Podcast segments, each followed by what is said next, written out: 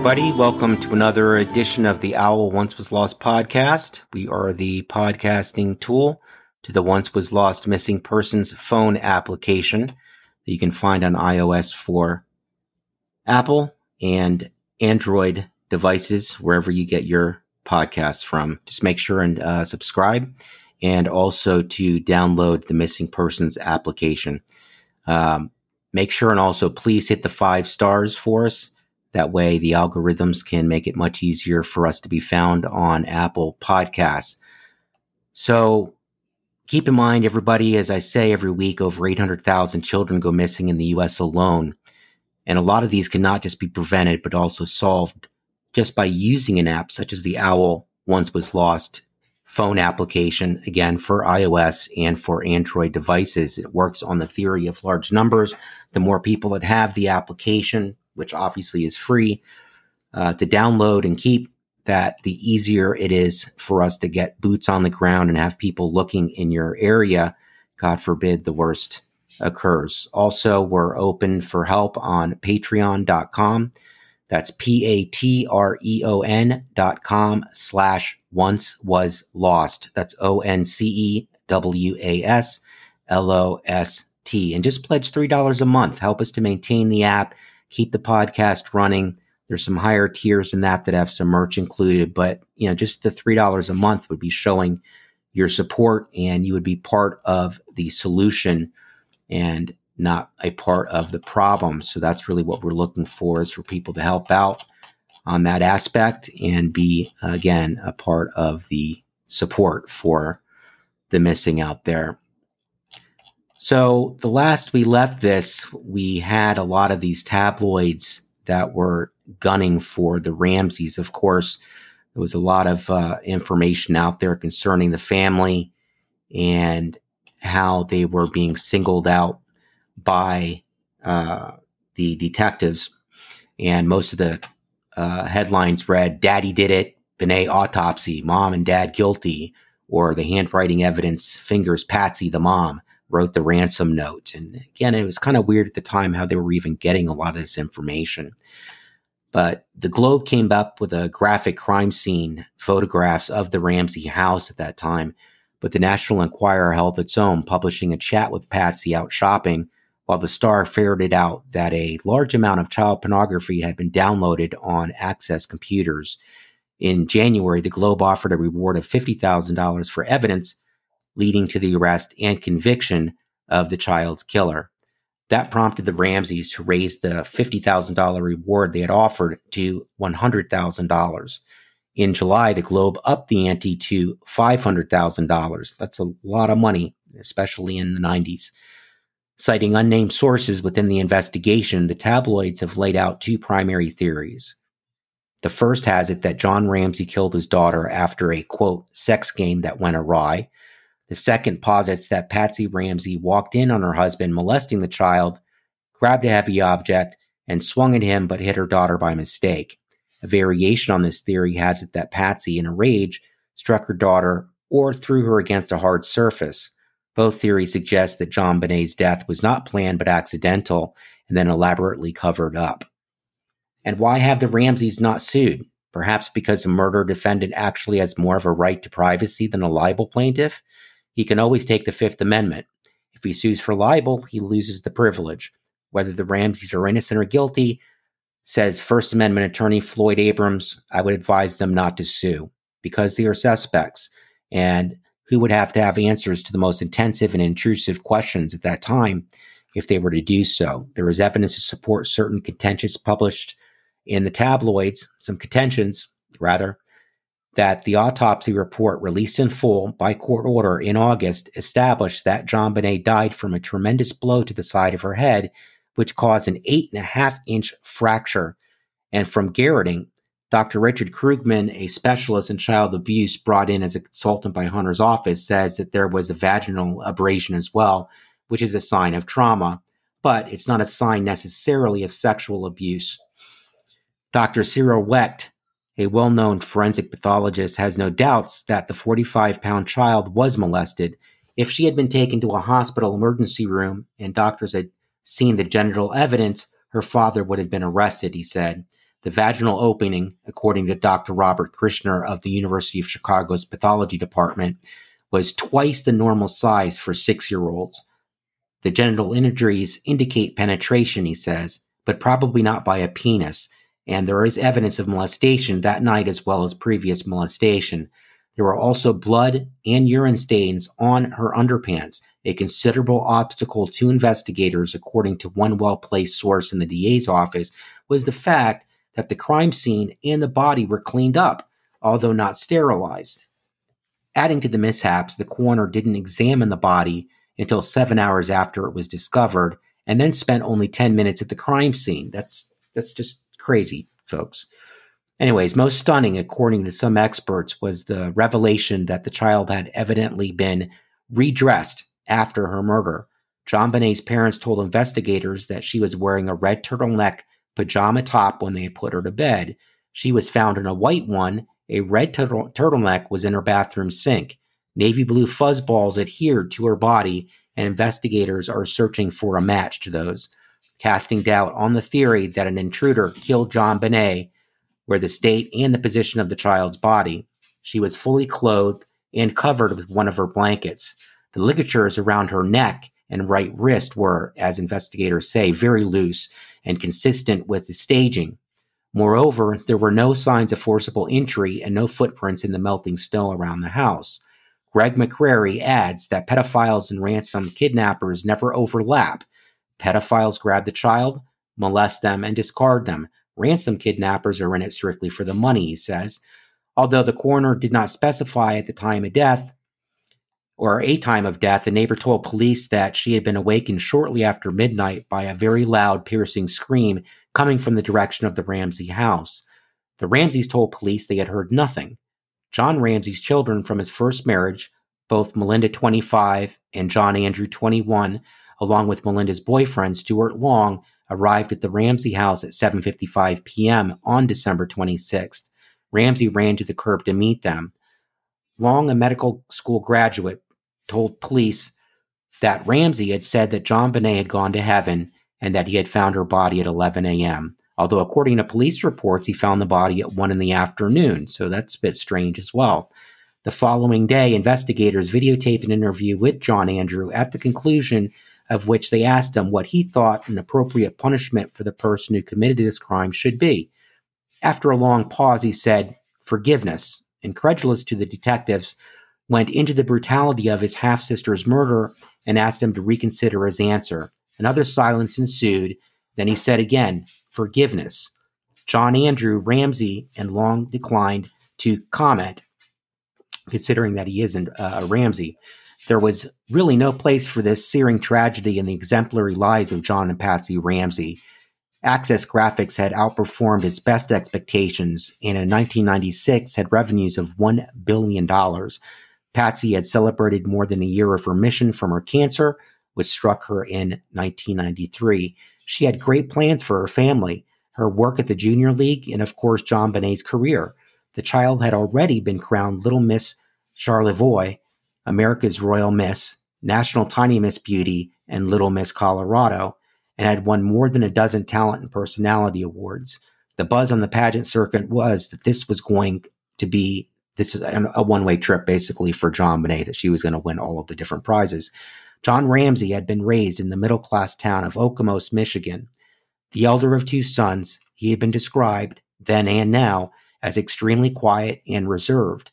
His mother, Mary, Jane Benet, a homemaker, died in the mid 70s, and his father, James, was a decorated World War II pilot who ran the Michigan Aeronautics Commission until he retired in 1979. Ethelwyn Gibson, 82, who still lives across the street from the old Ram- Ramsey home, says of James, they always call him Czar Ramsey because he really ran the or- airport this way. A Ramsey friend who met the elder Ramsey in the mid 80s recalls that he was very cold, like John was with everybody. At Michigan State University, Ramsey became president of the Theta Chi chapter, and in 1966 he married a college classmate, Lucinda Pasch. Following ROTC training, Ramsey spent two years in the Navy, stationed at Sub- Subic Bay in the Philippines, while earning his pilot wings. After receiving his master's in marketing in 1971, Ramsey signed up for the management development program at AT&T. Jeff Merrick met with him that same year when Ramsey was living in Columbus, Ohio. He's extremely quiet, says Merrick, a handsome and gregarious man, adding, he could be very charming.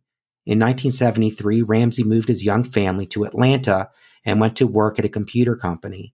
Although he and Merrick drifted apart, they stayed in touch. And in 1976, during a visit to Atlanta, Merrick and his then wife stayed with John and Lucinda and their children at that time. Jim Marino met with Ramsey on a business trip to Syracuse in the late 70s. We immediately became friends, said Marino. He was going through a divorce at the time, but he'd always check in with the kids. However, in his own quiet way, John Ramsey also had an eye for the ladies. According to police reports, his former wife Lucinda said it was a romantic liaison with a co-worker that was the last straw for her. Although Marino and Ramsey caroused and whored around together, Marino said Ramsey was notably discreet. You never got much out of him, said Marino. You wondered what he was all about. Although Ramsey walked away from his first wife with little more than his clothes and a car, he slowly began to prosper as he worked his way through a series of computer companies. His success, says Marino, was part of his appeal to women. He had money, he drove a Porsche, and he dressed nice, but he was shy. However, you could say that whatever he went after, he usually got. In 1978, Marino, after being injured in a motorcycle accident, was confined to a wheelchair for almost a year. John came and visited me and gave me a job, said Marino. He saved my life. Although the two went to work for different companies in 1980, they remained very close friends. In 1979, Ramsey caught a glimpse of a beautiful 22 year old brunette in Atlanta and pursued her. Two years earlier, when a journalism major at West Virginia University, Patricia Ann Paugh had been crowned Miss West Virginia and had won a talent award for a dramatic reading at the Miss America pageant. Marino, who often double dated with Patsy and Ramsey, said his friend was deeply smitten with her. She was his Jackie Kennedy. In 1980, they were married in Atlanta's Peachtree Presbyterian Church. At 37, Ramsey was 14 years older than Patsy, and the couple settled into a modest Cape Cod house in the Dunwoody section of Atlanta, which is a very, very nice area of Atlanta. Uh, I've been there. It's very, very nice. Ramsey ran his own company, MicroSouth, from his house, and Patsy worked alongside him. After a series of business reversals, Patsy asked her father, Don Powell, a retired Union Carbide engineer, to help her husband's struggling company. And the word is, said Merrick, that John was going broke and Don bailed them out financially. Although Don and Nedra Powell were able to raise their three daughters, Patsy, Patricia, Pam, Pamela, and Polly, Paulette, in the middle class town of Parkersburg, West Virginia, both had endured hard scrabble childhoods. Rescued by the GI Bill, Don had obtained a college degree, which led to a career at Union Carbide. Nedra saw Don as his great white knight, said Marino. In contrast to her laconic husband, the wiry Nedra was driven and relentless, determined to see that her daughters enjoyed more of the good things in life than she had. Nedra's vehicle for launching them into a prosperity was beauty, beauty pageants. So I did my first pageant when I was a junior in high school, Pam Paugh told me. I won Miss Teen of America in 1976. I won the national crown for that. And I won a local country fair contest at the Wood County Fair in 1977, which Patsy also won. In 1980, three years after Patsy held the crown, Pam also was Miss West Virginia and a Miss America contestant. Nedra had become a fixture on the pageant circuit. She was involved in the whole Miss America pageant organization when I met them, said Marino. She was one of the coordinators. Jeff Merrick didn't meet Patsy until 1982, though. He was on a business trip to Atlanta, and Ramsey invited him over for dinner. After dinner, we went to a big disco, and Patsy and I danced, but John didn't dance with Patsy. In fact, in the 20 years he's known him, Marino has never seen his friend show physical affection. I never saw John hug Patsy or even give her a kiss, even when we were dating, he said. The first time I saw them touch was after the murder, and I saw him hold their hand on TV when they left the church memorial. By the mid 1980s, John Ramsey, working with his father in law, was doing well enough to move into a sprawling colonial house in Dunwoody. Patsy saw to it that both of the Ramsey's daughters from his first marriage were given coming out parties. Judith Phillips, an ebullient, attractive photographer, first met Patsy in 1984 when Patsy was working with Phillips' husband, Modern Development Company. In order to be friends with Patsy, you have to accept her into the family because they are such a big part of her life, especially her mother, said Phillips. Sometimes Nedra was obnoxious and said things that were so so called out of line and shocking, but the woman is unbelievable in her loyalty towards her daughters. Patsy and Judy Phillips, raising children roughly the same age, were drawn to each other. Although there were differences, Patsy was very pro life, said Phillips. I was a feminist. Patsy, who was involved in Atlanta's junior league and a ladies who lunch charity called Society, and up until the birth of her son Burke, she worked. Phillips said Patsy had very expensive tastes. She had 18th century artwork and exquisite antiques, and John had very expensive and classic tastes when it comes to his clothes. He liked his toys. He had his boat named Miss America and a plane. In 1989, Ramsey merged his company with Boulder based Access Graphics and another firm. He seized control of the new company and in 1991 relocated his family to Boulder. Among his new hires were his old friends Jeff Merrick and Jim Marino. Ramsey then said they hit the jackpot, selling access to Lockheed Martin and continuing to run it as president and CEO. Judith Phillips, who had moved to Boulder three years earlier, wondered if Patsy would have had a hard time making the transition from the antebellum capital of the South to a small town full of hippies, Buddhists, and mountain climbers. that, that pretty much sums up that area. However, Patsy, now the mother of the four year old Burke and newborn JonBenét, assured her that she was ready to have a different life. Don Paugh adapted easily and moved into a company condo on Pearl Street. Nedra Paugh, however, made no bones about her feelings concerning Boulder, referring to it as that hellhole in November 1991, the Ramseys purchased a 6,800 square foot Tudor style house in one of Boulder's choice neighborhoods for about $500,000. Over the next two years, Patsy remodeled and decorated her new home, spending, according to Jim Marino, $700,000. She was thrilled to have the house listed on the Boulder Christmas tour, as well as on the home tour. Visitors recalled her greeting them at the door with JonBenét and Burke by her side all of them in matching sweaters. Featured in JonBenét's room were trophies, sachets, and medals. One visitor said that in huge master bedroom suite, Patsy's Miss West Virginia dress and her Miss America competition sash were laid out on the bed. Although the Ramseys had been Presbyterians, they joined St. John's Episcopal Church. Social climbing, said Marino sadly. That's what it was about. She wanted to be where the money was. Friends were dropped as well as replaced, and attractive, wealthy Boulderites were made friends with, Marino says. I was never invited to his house. John and I were, let's get a beer down at the local pub after work. All right, guys, we're going to take another break there and we're going to pick up on the third part of this four part series next week. Please hit the five stars for us. And please, you know, hit up patreon.com forward slash once was lost. Uh, you know, help us out with the $3 a month.